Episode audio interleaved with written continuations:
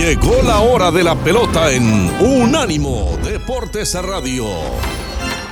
Aquí comienza Recta a 100 millas con el beisbólogo Broderick Serpa.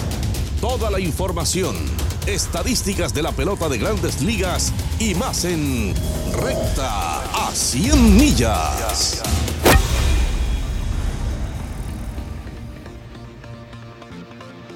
Hola mis amigos, bienvenidos a un nuevo programa de Recta a 100 millas. Hoy vamos a estar hablando por supuesto de toda la pelota del mundo. Le tengo algunos, algunas entrevistas bien interesantes. Estuvimos hablando con diferentes peloteros. Hoy vamos a estar conversando con Tenchi Rodríguez que nos va a hablar también de los Yankees de Nueva York. Hay cositas que hacer, cosas que hablar. También vamos a estar analizando el centro de la Liga Nacional en este programa de Recta a 100 millas que comienza de una vez.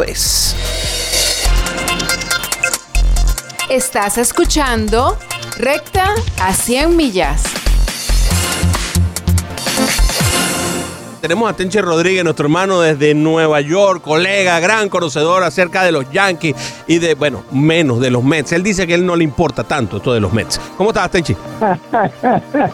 Saludos, Rodríguez. Un abrazo para ti, para Claudia y para cada uno de los amigos oyentes de Sin Filtro. Contento de estar con ustedes. Hacía un par de semanas que no participaba en el programa. Eh, en este momento me encuentro en Canadá, aquí en Toronto. Yo, yo que soy neoyorquino, 48 grados en Nueva York y aquí está 18 y va a nevar. Ahí va, bueno, iba a nevar, imagínate tú.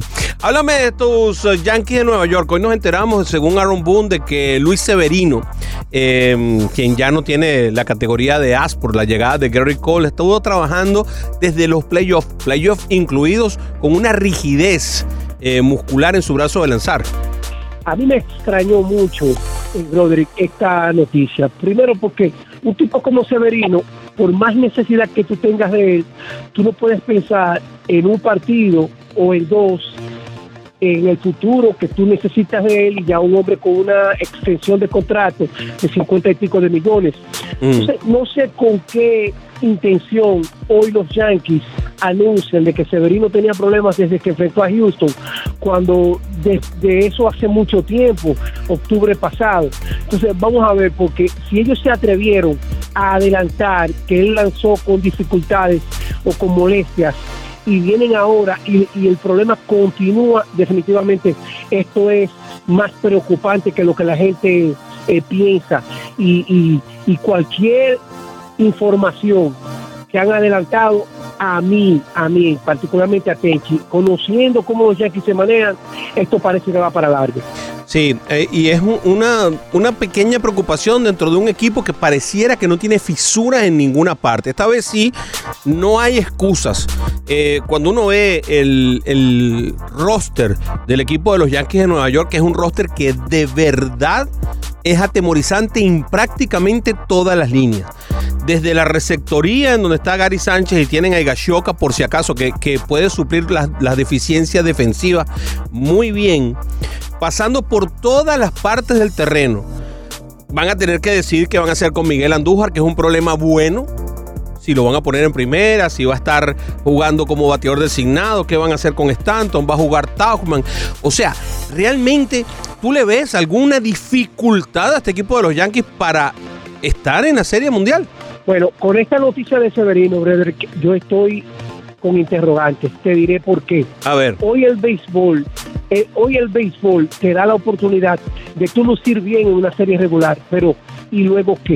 Cuando llegan los momentos apremiantes de octubre, ¿cuál es el, el, el clic de tu rotación abridora? Por ejemplo, si tú no tienes a un tipo como Steven Strasburg, a Matt Chase y a Patrick Colvin, si volvemos para atrás, nunca jamás íbamos a ver a los nacionales con oportunidad de ganar en la Serie Mundial a los Astros de Houston. Y fíjate que, que lo mete en la Serie Mundial es Aníbal Sánchez, para que vea. Precisamente, pero Aníbal Sánchez es un complemento de lo que podría ser un tipo como Masahiro Tanaka, eh, eh, Jordan Montgomery, el mismo Domingo Germán, que son hombres complementos. ¿Cuándo regresa, ¿cuándo regresa Germán?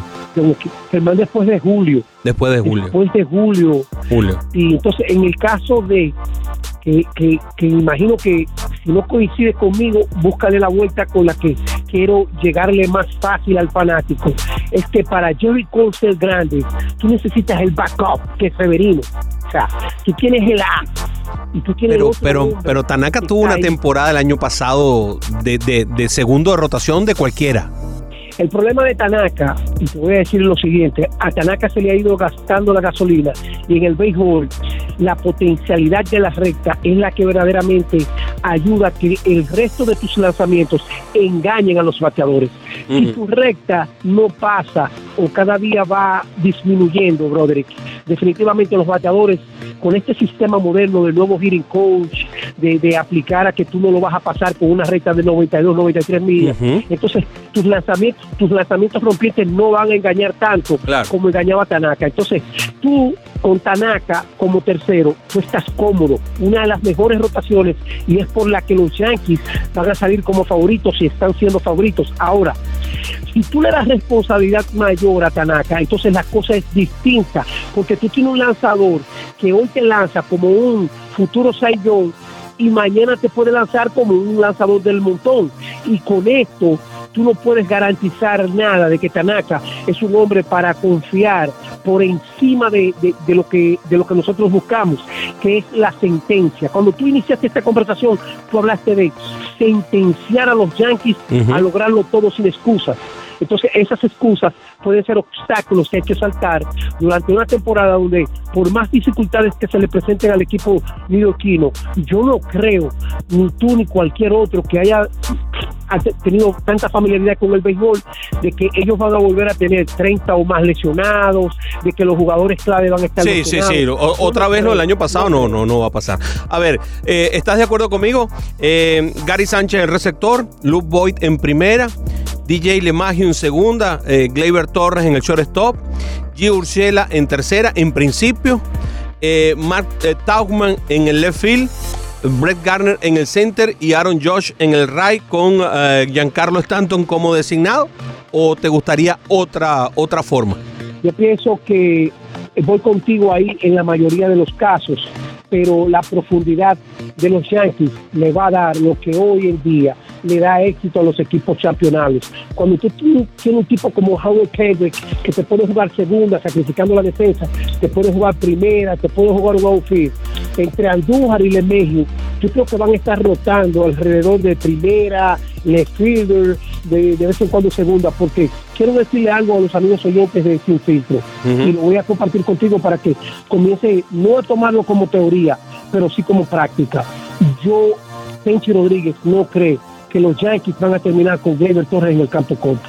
Gleyber Torres, para mí, incluso de la forma que ha iniciado Gleyber Torres, Salón de la Fama, eh, un futuro Salón de la Fama, darle la segunda base, quitarle esa presión de que él ha vivido ya estos dos primeros años y decirle, mira, tú eres segunda base porque necesitamos más ofensiva de ti que la responsabilidad defensiva. Esos dos años, apartaron a Gleyber del campo corto y volverlo a traer puede ser ciertamente difícil para volver a adaptarse a una responsabilidad que es el Gleyber Torres que batea, pero el Gleyber Torres que ahora va a tener que parar en una posición en la que él ha estado todo el tiempo. Si los Yankees se dan cuenta de que las dificultades defensivas pueden opacar la ofensiva, van a tener que desprenderse de lo que sea y tienen el material que sea para ir detrás de un tipo como Francisco Lindor y volver a restaurar el equipo en una combinación Lindor en el campo corto y Gleyber Torres en segunda. Compadre, si firman a Francisco Lindora, y sí es verdad que les van a decir el imperio contraataca. Mi hermano Tenchi Rodríguez, hablando con nosotros desde abrazo, To-. La trivia medio tibia. Y la trivia medio tibia del día de hoy, que siempre respondemos en nuestro último segmento, es ah, bastante sencilla. Si tú vives en Miami, pero si no vives en Miami o en Chicago, te va a costar un poco más. ¿Qué te parece? La pregunta es la siguiente. ¿Qué, fanático de los cachorros de Chicago recibió en el 2016 un anillo de serie mundial? ¿Qué fanático de los Cachorros de Chicago, recibió en 2016 un anillo de serie mundial. Te voy a dar un datico. Se lo dieron porque estaban totalmente apenados de la cantidad de amenazas y abuso verbal que había recibido este fanático. Te lo cuento al final del programa. Bien, habíamos comenzado este proceso de analizar cada una de las divisiones con la división central de la Liga Americana. Así que para tener algo de consistencia vamos a hacerlo ahora con la central de la Liga Nacional. Los campeones divisionales fueron los Cardenales de San Luis, terminaron con 91 victorias, 71 derrotas en el primer lugar. Los Cardenales tienen uh, un equipo compacto que pareciera que es bastante bueno para la división, pero no para afrontar lo que le viene después. Veamos qué es lo que, más o menos, cuál sería el line-up proyectado. Hasta ahora, y sin saber qué puede pasar eh, con el resto de los agentes libres, Dexter Fowler estaría en el right field y sería normalmente el primer bate. Es un bateador ambidextro y por supuesto eso le da esa ventaja de eh, poder ser el primer bate del equipo, además de que tiene buena velocidad. Yo pondría a Colton Wong como segundo bate en la segunda base, por supuesto el mejor bateador del equipo, Paul Goldschmidt en la primera, sería el tercer bate del equipo. Paul de Jong, el campo corto, estaría como cuarto bate. Matt Carpenter, que esperemos que esté recuperado, sería ese zurdo atravesado en el medio del line-up. En la tercera base, Yadi Molina estaría como sexto en el orden en la receptoría. Tommy Edman, para mí, sería el mejor left field por ser switch hitter y por sus capacidades ofensivas. Y Harrison Bader podría estar en el center field. Ese sería un line-up probable para este equipo de los Cardenales de San Luis, que recibieron a Brad Miller como agente libre. Lo firmaron en el mes de febrero, o sea, este mismo mes, em, como la única cara nueva dentro de lo que a producción ofensiva se refiere que tienen dentro del equipo. Eh, para la rotación, yo pondría a Jack Flaherty como número uno, Carlos Martínez si está de vuelta y parece que va a estar de vuelta con todos los perolitos, ya para no ser cerrador, sino para buscar de nuevo su eh, lugar mm, por antonomasia en la parte de arriba de esta rotación, Dakota Hudson, Adam Wainwright y el recién adquirido desde la liga coreana, Kwang Hyun Kim. Estaría siendo mi favorito para ganar el quinto puesto en la rotación de los Cardenales. En el bullpen, pues el cerrador podría estar entre Giovanni Gallegos, Andrew Miller y John Brevia. Esos serían los tres que se encargarían de los finales, aunque a mí me gusta mucho el trabajo que hizo la temporada pasada John Gant. Así las cosas, em, está lesionado y parece que para un buen rato Miles Nicolas y em, Jordan Hicks eh, también estaría fuera por bastante rato. Esas son eh, las apreciaciones que tenemos acerca de los Cardenales de San Luis. En el puesto número 2 de esta división terminaron los cerveceros de Milwaukee, 89 victorias, 73 derrotas, a dos juegos de líder. Una buena alineación para este equipo podría ser con Eric Sogar en la tercera base, Lorenzo Kane en el center field. Ha mejorado bastante su producción de poder. Eric Sogar llegó esta temporada en diciembre eh, para eh, encargarse de la esquina de la tercera base. Lorenzo Kane en el center field de siempre. Christian Yelich ya recuperado eh, como tercer bate sería el zurdo atravesado. Keston Hura estaría en la segunda derecho. Después Justin Smoke, otro recién llegado, un bateador ambidextro. Acuérdense que ahora el lanzador que viene de relevo tiene que lanzar a tres bateadores. Por eso que siempre hablo de los zurdos atravesados, de los ambidiestros atravesados allí. El recién llegado Abisail García en el jardín derecho. Y Omar Narváez, otro venezolano, también recién llegado al equipo, estaría como séptimo bate. El octavo sería otro venezolano más, Orlando Arce. Así como veo las cosas, séptimo, octavo, eh, perdón, sexto, séptimo y octavo serían tres bateadores nacidos en Venezuela, a pesar de que Arce ya tiene rato con el equipo. Dos eh, recién llegados que van a ver bastante tiempo de juego son Jack Yorko, que mm, eh, fue firmado en enero, y hace poquitos días fue firmado Brook Holt como agentes libres para estar allí en la banca.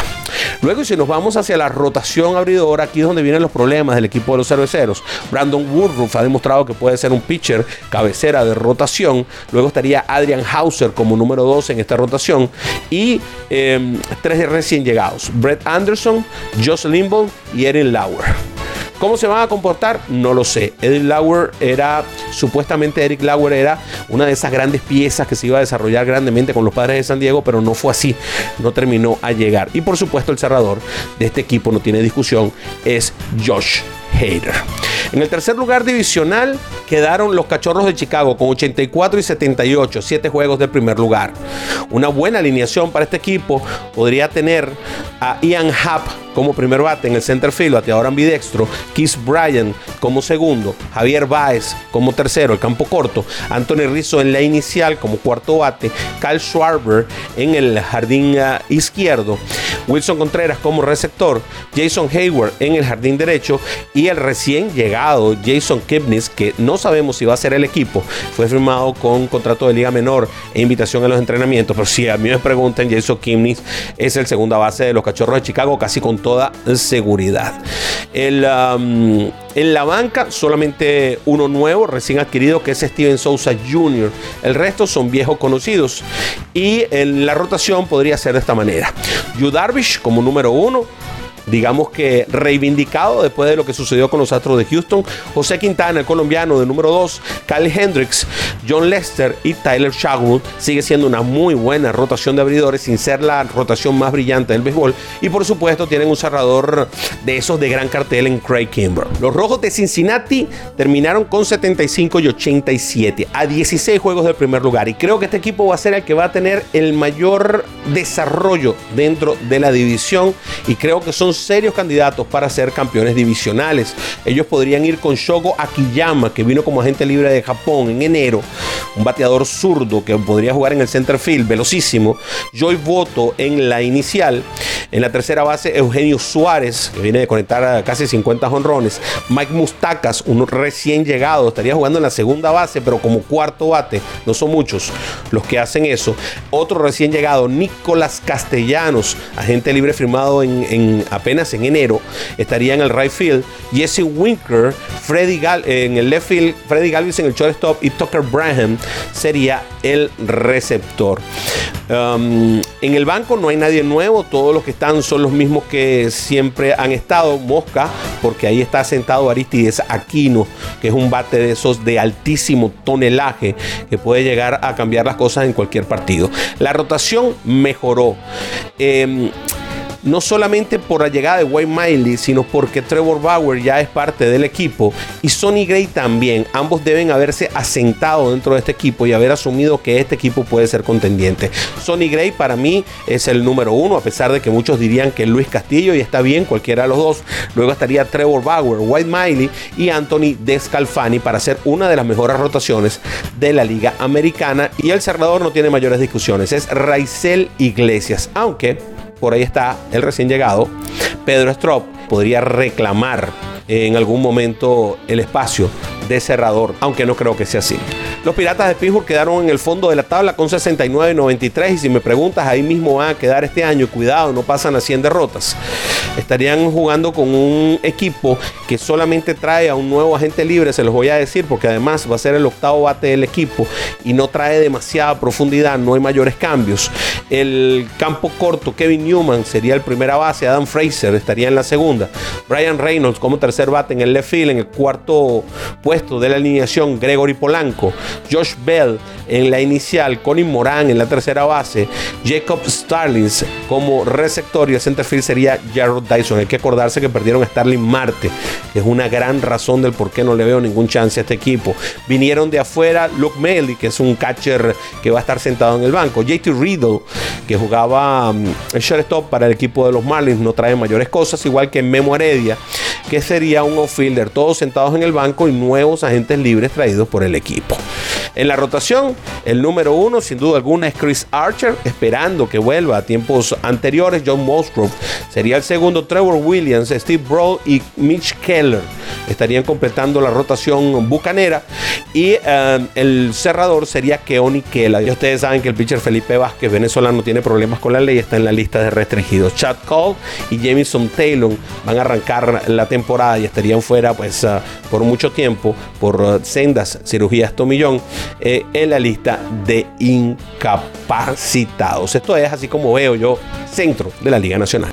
Durante la semana estuvimos conversando en Sin Filtro con nuestro colega Edwin Higueros, quien es una de las voces de los gigantes de San Francisco y que a partir de ahora va a estar en Unánimo Deportes en nuestra afiliada 1510 AM allá en San Francisco, donde mandamos inmensos saludos y nuestro cariño. Vamos a poder escuchar de nuevo la entrevista que le hiciéramos a Edwin Higueros, la voz de los gigantes. Estás escuchando Recta a 100 millas. Tenemos en la línea telefónica parte del equipo de en español de los Gigantes de San Francisco, equipo allá en la Bahía, donde también enviamos un abrazo a todos esos eh, fanáticos que tenemos por ahí en el área de la Bahía. Un amigo de la casa, Erwin Higueros, nos acompaña. Erwin, gracias. Y un gusto escucharte. Hace tanto tiempo que no nos cruzamos por allí.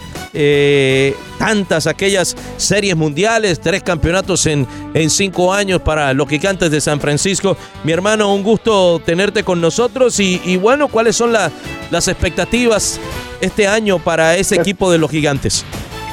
Mira, en primer lugar, gracias por la invitación y ya sabes que para mí siempre es un gusto el poder aportar un poquito para el trabajo que ustedes hacen y casi me haces llorar porque tú sabes, esas tres series mundiales de las que estás hablando parece que es una eternidad porque desde ese entonces a la actualidad el equipo se ha ido abajo realmente las cosas han cambiado para los gigantes y, y este año pues con básicamente podríamos decir excepción de Ron Waros pues el equipo tiene manager nuevo, tiene un elenco de coaches completamente nuevo, una filosofía completamente diferente de cómo van a ellos enfrentar esta temporada, así que este realmente no podría decir qué es lo que se puede esperar, básicamente tal vez ser eco a lo que los jugadores todos ellos serán optimistas y, y creen que pueden tener una, una temporada exitosa.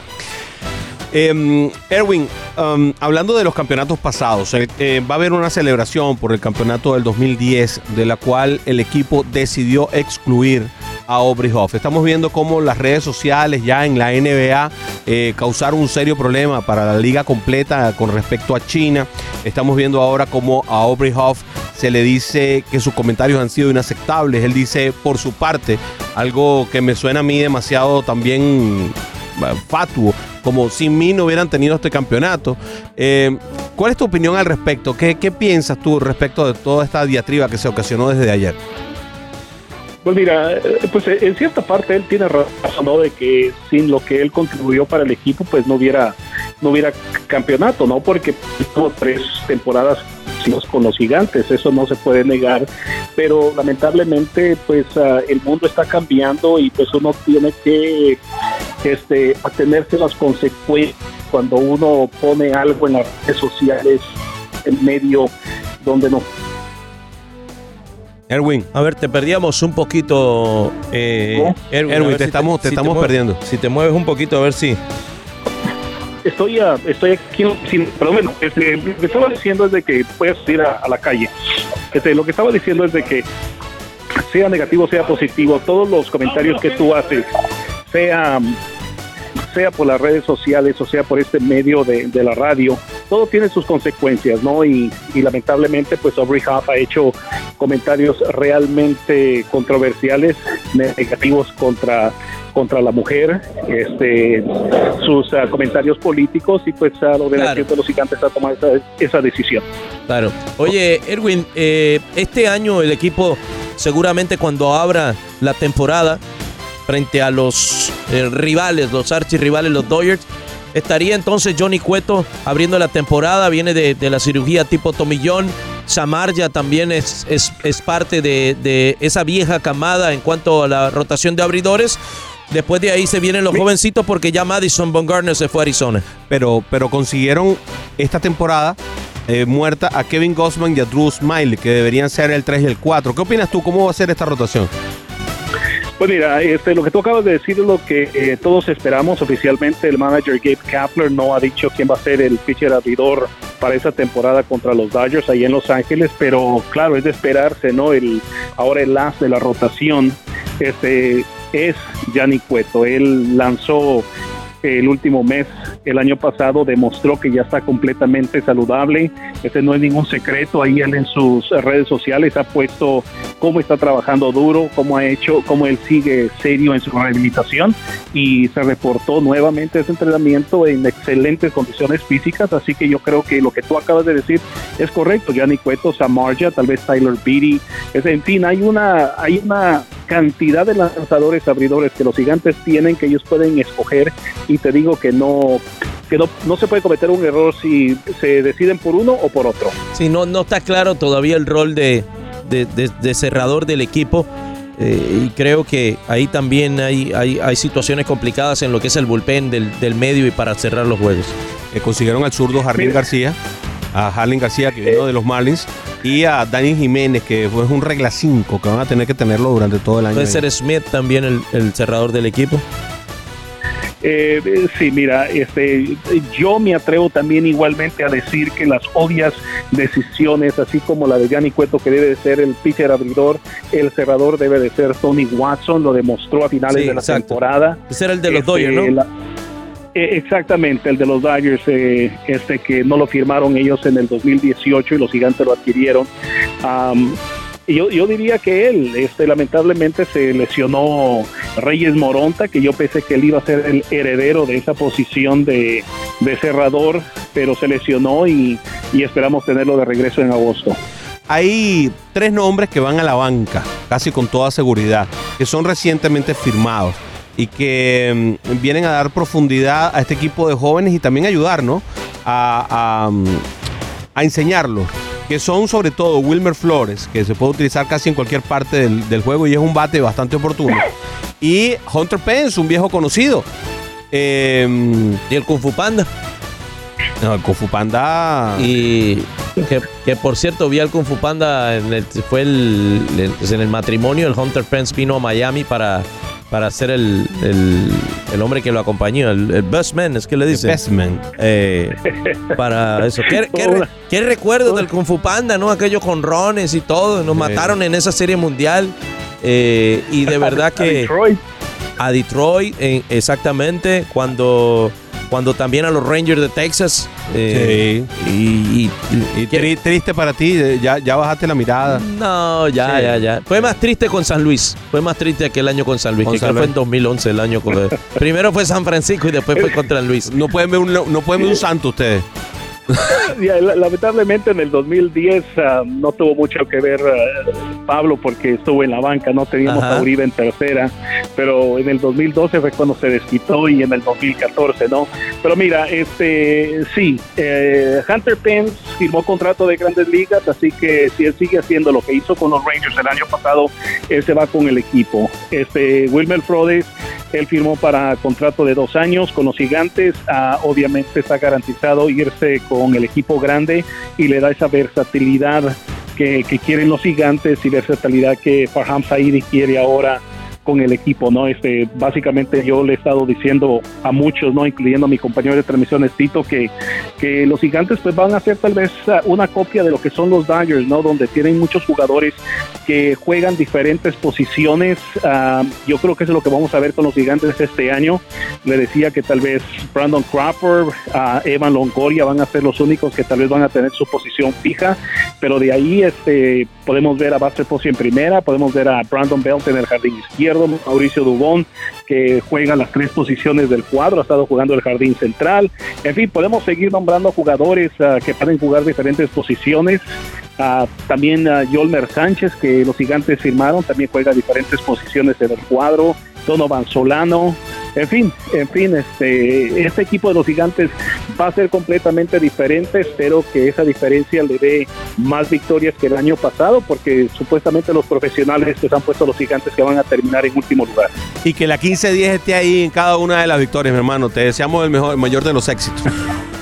Muchachos, muchísimas gracias y de veras contentos de que vamos a ser parte ahora de la familia de Unánimo Deportes y 15 días va a ser la estación y aquí estoy a la orden para cualquier cosa que, que necesiten de mi parte. Para esta parte final del programa y durante la semana estuvimos visitando West Palm Beach, eh, que es la casa de los nacionales de Washington y de los Astros de Houston, y tenemos una colección de entrevistas que hicimos en nuestras visitas allí.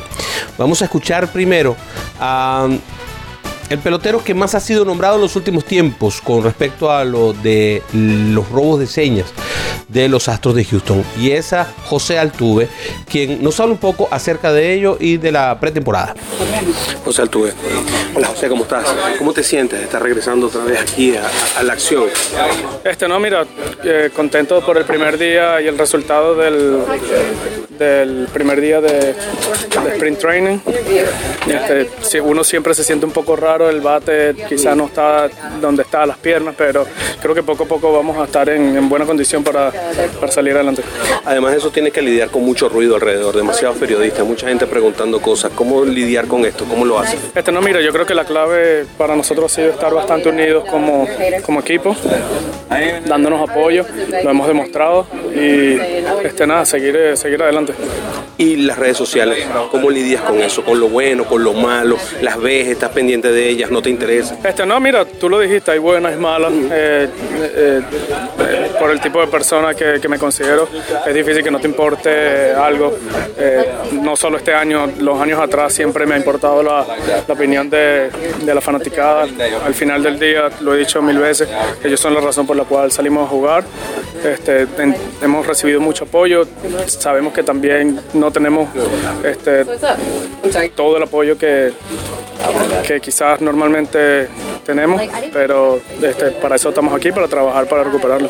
Hay una parte de todo esto que es la que más me preocupa a mí con respecto a ustedes, a los muchachos. Recibir la crítica de tus compañeros, de los otros jugadores que están allí en, el terreno. ¿Cómo se recibe todo esto? Hoy, por ejemplo, Maitrao dijo que ya no le tenía respeto a alguno de ustedes. ¿Qué se siente cuando tú oyes ese tipo de cosas? ¿Cómo te sientes Este, mira, eh, creo que lo que he dicho desde el principio es difícil para mí comentar eh, de cosas que, escuchamos de, otros compañeros. Pero ¿cómo te sientes? No, no, no tengo, ahorita no tengo nada que, decir de eso. Muchísimas gracias. Gracias a ti. También el mismo Clubhouse y con algunas restricciones de los mismos jugadores a, ciertas cositas y a ciertas preguntas, conversamos con el potente bateador cubano Jordan Álvarez. Jordan, después de tremenda campaña, ¿cómo te sientes de llegar aquí otra vez a los campos de entrenamiento? No, súper contento, súper contento por el año que tú ganó. Tuvo el equipo también. Eh, eh, llegamos hasta la Serie Mundial, no pudimos ganarla, pero creo que fue un primer año bien emocionante para mí y de vasta experiencia. ¿Qué se siente estar en la Serie Mundial? Creo que primer año que juega en las grandes ligas y estar ahí, creo que sientes el orgullo de, que, se, que siente que todos los peloteros que juegan, que quieren, que nunca han podido llegar a ser mundial y tú y el primer año lo, logré, creo que súper contento por mí y por el equipo. ¿Cómo ha sido tu preparación en este, en este invierno? Eh, no, no cambié mucho, solamente cambié como mi forma de comer, cosas así, como cuidar más mi cuerpo. ¿Cómo has manejado tú todo este ruido que hay alrededor de los Astros de Houston? Toda esta cantidad de periodistas, toda esta cantidad de gente. Ah, normal. ¿Qué te puedo decir? Siempre la gente va a tener de qué hablar. ¿Y cómo manejarlo tú, que eres un hombre tan joven? No, normal. Creo que yo conociendo a los muchachos, creo que ya ellos dijeron lo que pasó, me ofreció una disculpa, pero bueno, la gente entiende lo que quiere. ¿Cuál es la meta este año? No, la meta es la misma. Creo que ganar la Serie Mundial. Creo que vamos por eso igual. ¿Y la tuya personal? Nada. Lo primero que pido es mantenerme saludable. Creo que esa es mi primera meta.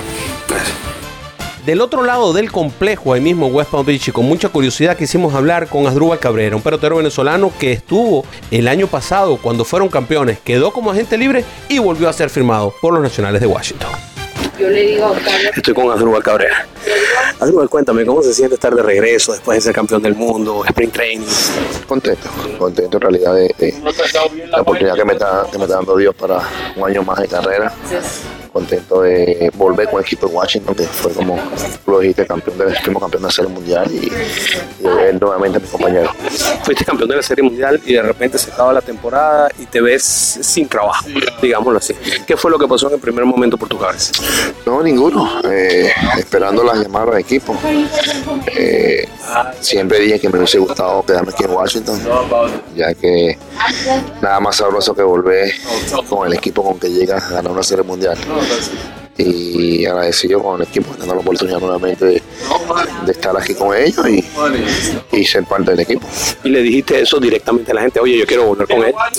Sí, pero ya en situación de, de agente libre es diferente, ¿me entiendes?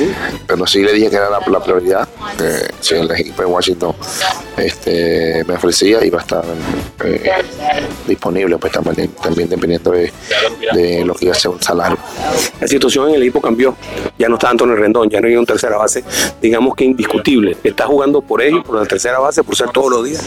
Bueno, no, no tengo oportunidad de hablar con, con el manager. Eh, eso es lo que he visto por las redes. Eh, como se lo dije a, David, el manager del año pasado. Yo llegué a este equipo y donde me pongan voy a estar jugando, voy a estar dando el 100% para ayudar al equipo a ganar, que es lo importante. Ya Álvaro Cabrera tiene una carrera bastante, personalmente pienso que bastante buena y, y las metas es ganar, ganar y, y aprovechar la oportunidad que me den para ayudar al equipo. Háblame un poquito de ese momento, cuando uno está en la Serie Mundial, séptimo juego, está jugando en la casa del rival, la cosa está tan complicada. ¿Cómo te sentías tú? ¿Qué te decían los compañeros? ¿Cómo es ese momento? Fue un momento bastante, bastante bueno, bastante bonito. Eh, lo que sí te puedo decir que el equipo tenía bastante, bastante ánimo, estábamos bastante entusiasmados. Eh, porque nadie creía en Washington, nadie creía en nosotros y, y, la- y- no, no teníamos por qué estar nerviosos, porque estar eh, pensando que no. Nosotros, y pienso que eso fue una de las claves que nos ayudó a ganar el juego, el campeonato, porque nosotros íbamos a relajados, no teníamos presión de nada, la presión la tenían los equipos, los Dodgers igual con nosotros, que eran supuestamente el equipo que iba a llegar a ser mundial por la nacional. Y, nosotros fuimos a béisbol, un béisbol relajado, ¿sabes? Hacer lo que sabemos hacer, este, inning por inning, picheo por picheo, swing por swing. Y, y fue bastante bonito. Lo que llegamos a ese séptimo juego, bueno, ya ni mañana, pase lo que pase. La presión la sigue teniendo aquel equipo que estamos en su casa. Y así fue. Gracias a Dios salieron las cosas bien. Pudimos dar los batazos oportunos y, y dar todo el crédito también a los pichadores que hicieron su trabajo. Por cierto, este clubhouse se ve un clubhouse bien nice, bien, bien chévere entre ustedes. Se nota que hay bastante eh, buena, buena nota. Eh, ¿Es así? ¿Funciona así el equipo nacional? Sí, totalmente. Y como te lo dije, fue lo que nos ayudó a ganar. Aquí no había rivalidad entre peloteros, aquí todo fue desde, desde el momento que yo llegué aquí, vi la unión. Estás escuchando Recta a 100 millas.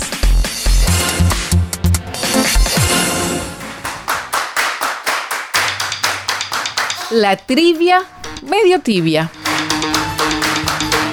Y la respuesta a la trivia medio tibia del día de hoy es Steve Bartman. Sí, señor. Aquel muchacho que metió la mano en aquel partido que estaban jugando los cachorros de Chicago contra los uh, Miami Marlins. Evitó que Moisés Alou pudiera capturar un batazo por esa zona. Y bueno, 14 años después, en el 2016, fue, le fue entregado un anillo conmemorativo al campeonato, un anillo oficial de los mismos que utilizan no los peloteros, de los mismos que le entregan a la gente de la oficina, le fue dado a este muchacho porque bueno, fue víctima de muchísimo bullying, fue víctima de muchas amenazas, eh, de verdad que sufrió muchísimo, así que el equipo de los Cachorros de Chicago pues le entregó a Steve Barman un anillo de serie mundial. Y así llega el final de esta recta a 100 millas. Llegó la 99, llegó la 100. Y yo te deseo que tengas un fin de semana para dar Grand Slam.